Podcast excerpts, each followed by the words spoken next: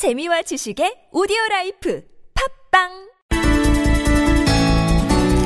네, 설이 결국은 현실이 됐네요. 이 탈당설이 돌았던 더불어민주당의 김종인 의원.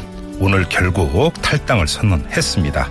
자, 이렇게 되면 궁금해지는 건 김종인 의원이 그리고 있는 그림인데요.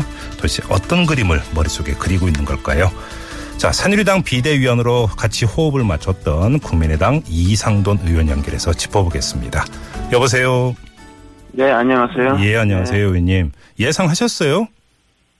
뭐, 그쪽으로 가시는 것 같더라고요. 아, 정황적으로 볼 때. 그 네. 본인은 말씀 안 하시니까. 저도 예. 뭐 제가 여쭤볼 게 아니고, 음. 뭐 제가 그렇다고 뭐, 어, 그분을 도와드릴 수 있는 처지도 아니고. 예. 네, 근데 이제 가까운 주변 사람들 통해서 저도 좀 이렇게 음. 들어보니까. 네. 어, 글로 가시는 것 같더라고요. 음, 탈당으로, 예. 네, 네. 근데 궁금한 게, 자, 그러면 이제 탈당, 뭐, 선언까지 했으니까 뭐, 번복될 가능성 별로 없어 보이고, 탈당을 했습니다. 그렇게 가정을 하면 어떻게 움직일 것인가 이제 관심사는 이건데, 김정인 의원 본인 입으로 오늘 무슨 이야기 했냐면 어느 당으로 들어가지는 않을 것이다 이렇게 이야기를 했거든요. 도대체 무슨 그림을 그리고 있는 걸까요? 의원님은 어떻게 짚으세요? 일단 좀 이렇게 하신 게 음. 저는 무엇보다도 민주당에 머무는 게 의미가 없다 이렇게 음. 판단하신 거 아니겠습니까? 네. 그리고 어, 그 자신의 좀 부상했던 것도 잘 어긋났고 음. 네? 뭐 이런 것 같습니다. 네. 어, 그리고 무엇보다도 뭐 저도 이렇게 느끼는 건데요. 우리나라가 좀 국내외가 굉장히 상황이 굉장히 위중하지 않습니까? 예. 정치, 경제, 외교. 예. 네. 그런데 이제 과연 어, 지금 어, 어, 거론되는 그 대선 주자 가지고서 이렇게 과연 예, 이게 잘 갈 수 있을까에 대해서 좀 음. 걱정하는 사람들은 많지 않습니까요? 네. 아무래도 지금 문재인 대표가 제일 뭐 우세하고 시- 현재로서는 막 가능성이 많다고 다들 생각하고 있지만 음. 뭐 그런 부분이고 음. 그 부분에 대해서 이제 김동인 박사께서 좀 생각하시기에 뭐 가능성은 크진 않지만은 그래도 마지막 한번 가능성에 도전을 에, 해보시는 게 아닌가 생각됩니다. 그 마지막 가능성이라고 하는 게 뭘까요? 현재 뭐 대충 생각하는 게 다 그게 아닙니까요? 음. 현재 뭐 어느 정당에 에, 에, 뭐 들어가지 않겠다 하겠지만은 현재 예. 에, 바른정당 같은 경우는 뭐 당 지지율이랄까 음흠. 그 대선 주자들 지지율이 상당히 좀 위기 상황이 있지 않습니까? 예, 예. 다만 이제 탄핵 심판에서 인용 에, 결정이 나고 나서 음. 아, 바른정당이 기자하는 바와 같이 좀, 좀 변화가 있어서 좀 음. 바른정당이 좀 우뚝 올라 좀 상승할 수 있는 가능성도 아주 없지는 않습니다. 예. 아, 근데 저는 그거보다는 오히려 좀, 어, 그, 보수층이 결집을 해서 한국당을 더 오히려, 에, 지지율을 더 올릴 가능성이 더 많지 않겠는가. 어. 저는 오히려 좀 반대 쪽으로 좀 어, 생각하고 있죠. 예. 제 생각입니다. 네. 반대를 생각하는 분들 많이 있죠. 음흠. 그러니까 이제 그 바른정당과 어떤 뭐 제휴 가능성 또 하나는 이제 에, 우리 당이죠 국민의당도 이제 손학규 대표와 전 대표와 안철수 전 대표와 이제 경선 같은 게 상당히 좀그 매끄럽지 않고 예. 당에서 사장도 밖에서 보는 거와는 달리 좀 녹록지 않습니다. 음. 이런 것하고 좀 관계가 있지 않겠는가 합니다. 잠깐만 지금 의원님 말씀을 종합을 하면 지금 김종인 의원은 국민의당과 바른정당을 아울러서 공동의 단일 후보를 그러니까 내서 문재인 전 대표와 결혼은 이런 구도를 그러니까 염두에 두고 있다 이런 말씀이시네요. 그렇게 봐야 되지 않겠습니까? 저 음. 한국당은 그 한국당 말이죠. 자유한국당은 뭐 지지율이 그- 그래도 뭐 15% 20%는 가지고 있지만은 예. 뭐 간- 그건 뭐 거기서 그냥 고정 음, 지지층이죠. 음, 그 다음에 이제 민주당 쪽도 한 40% 정도는 구축이 돼 있고 음. 부동표 뭐 이- 이른바 중도 성향표 뭐 이렇게 한 것이 이- 있죠. 네, 근데 이제 예. 그거 어느 확실한 어, 어, 그 주자가 좀 없지 않습니까? 그 대리할 그- 만한. 그러니까요. 네. 네. 그 뭐- 또 그런데 마지막에 음. 기대를 거시는 거겠죠. 김종인 의원 같은 경우는 일관되게 어그 친문 세력과 친박 세력을 제외한 나머지 세력이 제3지대에서 모이는 뭐 이런 이야기를 계속 해왔으니까 거기까지는 뭐 충분히 이해가 될 수 있을 것 같은데 이제 중요한 문제는 현실 영역으로 들어가면 그러면 그 대표 주자를 누구로 세울 것이냐의 문제가 남아 있는 거잖아요, 사실은. 네, 그렇죠. 근데 그게 좀 그 문제가 좀 해소가 됐으면은 네. 이른바 제3 지대론이 좀 탄력을 받았겠죠. 네. 예. 예, 그런데 이제 그것이 이제 여러 가지가 유승민 어, 의원이나 남경필 지사 지지도도 굉장히 좀 낮고 어, 예. 5%돼 돼 있고 국민의당의 우리 안철수 전 대표도 뭐 지금 10%, 뭐 예. 8% 10%뭐 그, 그 정도에서 고착 돼 있죠. 네. 그래서 이제 그러나 이제 두 그 바른정당이나 국민의당이나 이제 대선 탄 그 탄핵 결정이 나게 되면은 예. 이런 결정이 나면은 이제 좀 전부 다 자기 쪽이 좀 에, 어떤 탄력을 받을 거를 기대하고 있지 않습니까? 네네. 예, 각자 자기가 좋게 생각하는데 음. 그것이 이제 여의치 않게 되면은 예. 결국에는 좀 그런 움직임이 나올 수밖에 없지 않는가 예. 이런- 이런 논의 같습니다. 그러면 이제 김종인 기대와 논의죠. 네. 김종인은 바로 그때가 타이밍이라고 보고 국민의당과 바른정당을 아우르는 어떤 공동 후보를 아마 모색을 할 것이다 이런 말씀이신 것 같고요. 네, 그런 움직임이 바른정당 그리고서 아마 국민의당 내부에서도 아, 나오지 않겠는가 아하. 나올 수 있다고 보고 예. 본인께서 좀 기대하시는 바도 있고 어쩌면 좀 어, 그 중요한 어, 그 플레이어 키 음. 플레이어들과 좀 교감이 있을 수도 있죠. 아, 그래요? 아침에 뭐 손학규 전 대표랑 아침 식사하신 것도 네, 네. 그런 어, 논의를 하신 걸로 알고 있습니다. 그러면 그 공동의 단일 후보로 김종인 의원이 손학규 전 의장을 염두에 두고 있을 수도 있다 이렇게 진단하시는 겁니까? 뭐 그럴 수도 있고 본인일 수도 있고 아, 뭐, 김종인 의원 본인. 네 본인 또는 손학규 대표 이럴 가능성이 많지 않겠습니까? 어, 그러면 좀 지금 있는 후보들은 좀 전부 다 이제 그분이 보시기에 네.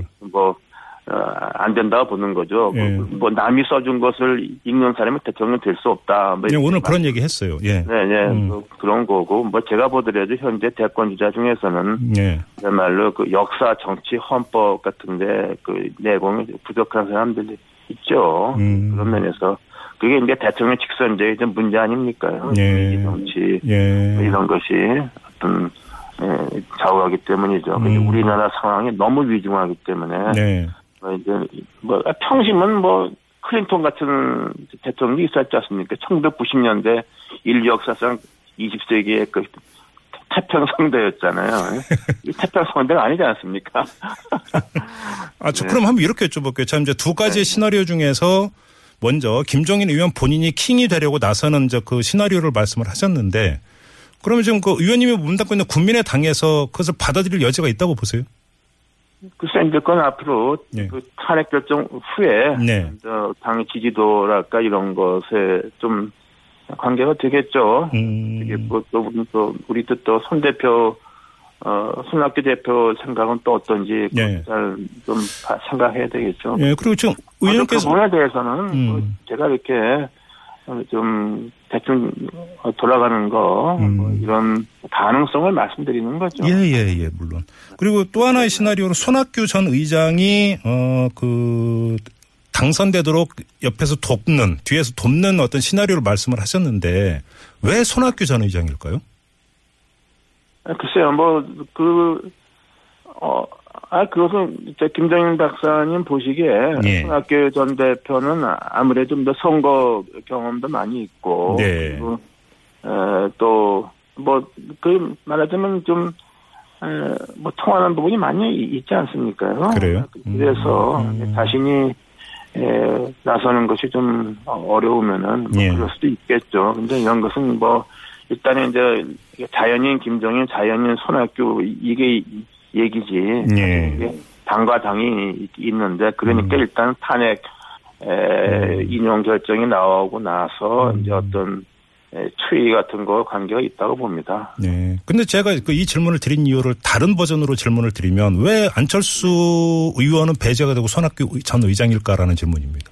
아, 그, 그거는 원래부터 김종인 대표가 안철수 전 대표는 굉장히 좀 뭐라 그럴까요. 또, 이게 좀, 좀 평가자로 한 적이 몇분 있었죠. 평가자라 이게 한두 번이 아니죠. 예. 그리고 뭐 제가 보더라도 두 분 사이는 뭐, 예. 어떤 꽤, 꽤 됐는데 네. 그뭐 지난 어떤 모임 자리에 당 대표 자격으로 한 테이블에 앉아 있는데 뭐 네. 두분 사이에 뭐 전혀 제가 멀리 볼 때 전혀 한 마디 대화도 없더라고요. 아, 그 정도로 싸늘했습니까? 네, 그, 네, 그, 그건 되게 알려진 사실이죠. 예, 그런 그럼- 것 때문에 음. 예, 제가 볼 때는 김종인 박사가 예. 나서는 게 뭐냐면 지금 주자 중에 이게 안 된다는 것 때문이 아닙니까? 아, 아, 그러면 기존 주자 안 되는 기존 주자에도 안철수 의원도 포함이 되는 것이다 이렇게 지금 거죠. 읽으시는 거고요. 김종인 박사님 생각에는 당연히 그렇다고 생각합니다. 그, 그러니까 이제 이게 우리나라가 지금 태평성대가 아니기 때문에 예. 에, 뭐 음, 그야말로 좀 그분 입장에서 볼 때는 음. 에, 뭐 저런 사람들한테 에, 어? 나라가 나라 운명을 맡겨서는 안 된다 음. 이렇게 좀 판단할 수 있는데 그것이 음. 어떻게 보면은 이렇게 좀 뭐라 그럴까요? 뭐 저도 이제 뭐 나이 좀 많이 들었으면은 예. 나이 든 사람들의 좀 독특한 이런 게 있지 않습니까? 네. 그, 그런 거 있을 수 있죠. 음. 솔직히 말씀드려서. 근데 만약에 그 손, 이른바 손학규 시나리오가 가동이 되기 위한 그 전제는 조건은 손학규 전 의장이 당내 경선에서 안철수 의원하고 붙어서 이겨야 된다라는 전제가 깔리는 네. 거 아닙니까? 그렇죠. 근데 그게 쉽지 않다고 보는 거죠. 예. 네, 네. 어, 그건 쉽지 않다고 보시는 거고요. 네, 그게 쉽지는 않은데 예. 지금 당 우리들 지금 뭐그 경선 규칙 가지고서 뭐 굉장히 지금 뭐 난항을 겪고 이- 있습니다. 예. 네. 음, 그럼 한번 이렇게 여쭤볼게요. 뭐 일각의 어떤 그 시선으로는 손학규 전 의장이 이제 그 국민의당에 합류를 했을 때 결국은 경선 흥행을 위한 불쏘시개 아니겠는가 이렇게 봤는데 그 수준이 아니라는 말씀이시네요.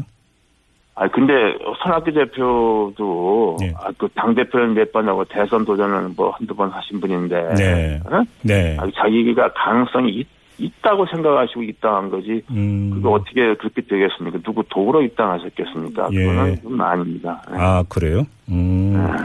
그러면 이게 그 경선 판도가 상당히 미묘하게 재조정될 여지도 충분히 있다고 지금 진단을 하시는 거네요, 의원님?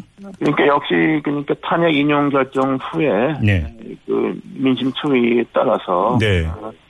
어, 그좀 좌우될 수 있다고 봅니다. 그러나 이제 이거 현상을 타파해서 네. 김종인 박사님의 어떤 구상이 현실화되기 위해서는 예. 여러 가지 좀, 좀, 아, 좀 충족하기 어려운 음. 조건들이 있죠. 예, 예. 음. 그런 돌파구가 과연 만들어질 수 있을지 네. 그것은 좀 미지수입니다. 솔직히 말씀드려서. 예, 미지수다. 근데 좀그 실현 미지, 가능성은 뭐 그렇게 많지 않죠. 예, 그 미지수를 구성하고 있는 요소 중에 하나가 시간 아니겠습니까? 만약에 조기 대선이 이루어진다면 두 달밖에 안 남는 건데 김종인 의원의 이런 구상이 실현되기는 너무 촉박한 거 아닌가요?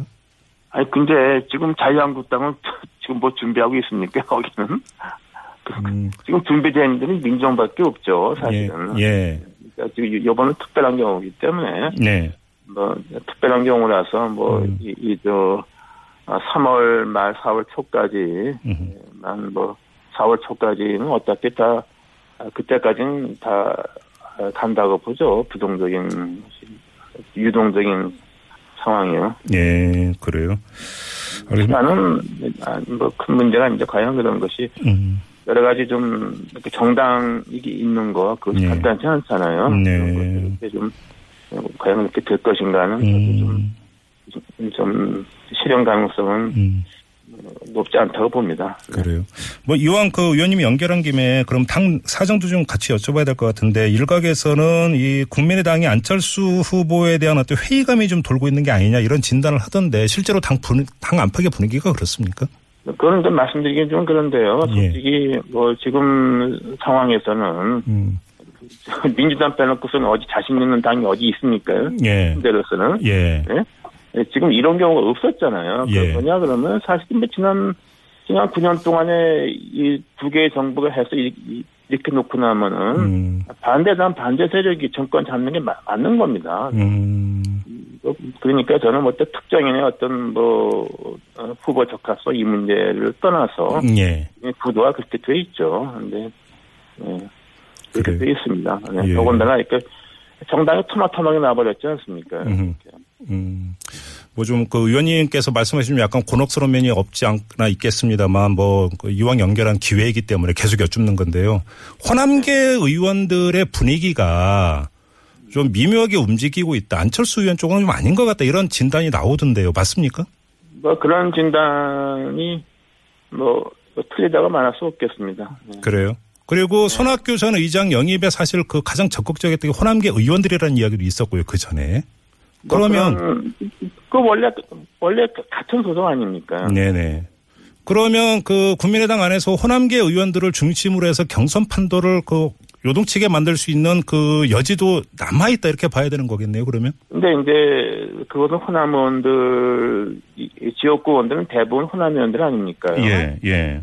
그지만 이제 다른 그, 그 지역 위원장이라 부르나요? 이런 네, 그 당, 또 어, 예. 아, 당원협의회 예, 위원장. 안 대표님, 아, 안철수 대표를 지지하는 이런 어 일반 당원들, 네, 네. 지지자들도 많이 있죠. 그러니까 음, 에, 그러니까 뭐 그런 것이 이렇게 이, 아, 좀 간단하게. 현 대표 현역 의원들이 많이 좀 지지한다 그래서 그 당 대표가 아니 후보가 된다 예. 이렇게 말하기도 어렵습니다. 상당히 지금 음, 이렇게 미묘하게 돼 있어요. 예. 마지막으로 그 지금 그 경선 룰이 확정이 안 되지 않았습니까? 야당 중에서 네. 유일하게 지금 국민의당만 확정을 못 하고 있는데 이 확정이 못 되고 있는 바로 이유가 여기에 있는 거 아닙니까? 당내 복잡 미묘한 아주 역학관계 이것 때문에 이 경선율이 확정이 안 되고 있는 거 아닌가요?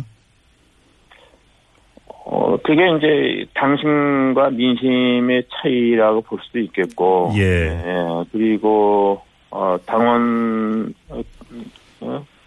당원 거기다가 또 국민 경성 등 여러 가지 네. 예, 뭐 이런 그 복잡한 계산이 각자가 있기 음, 때문이죠. 네. 뭐 부인할 수 없습니다. 알겠습니다. 네. 네, 오늘 말씀은 여기까지 듣도록 하죠. 고맙습니다, 의원님. 네. 네. 네, 지금까지 국민의당의 이상돈 의원과 함께했고요.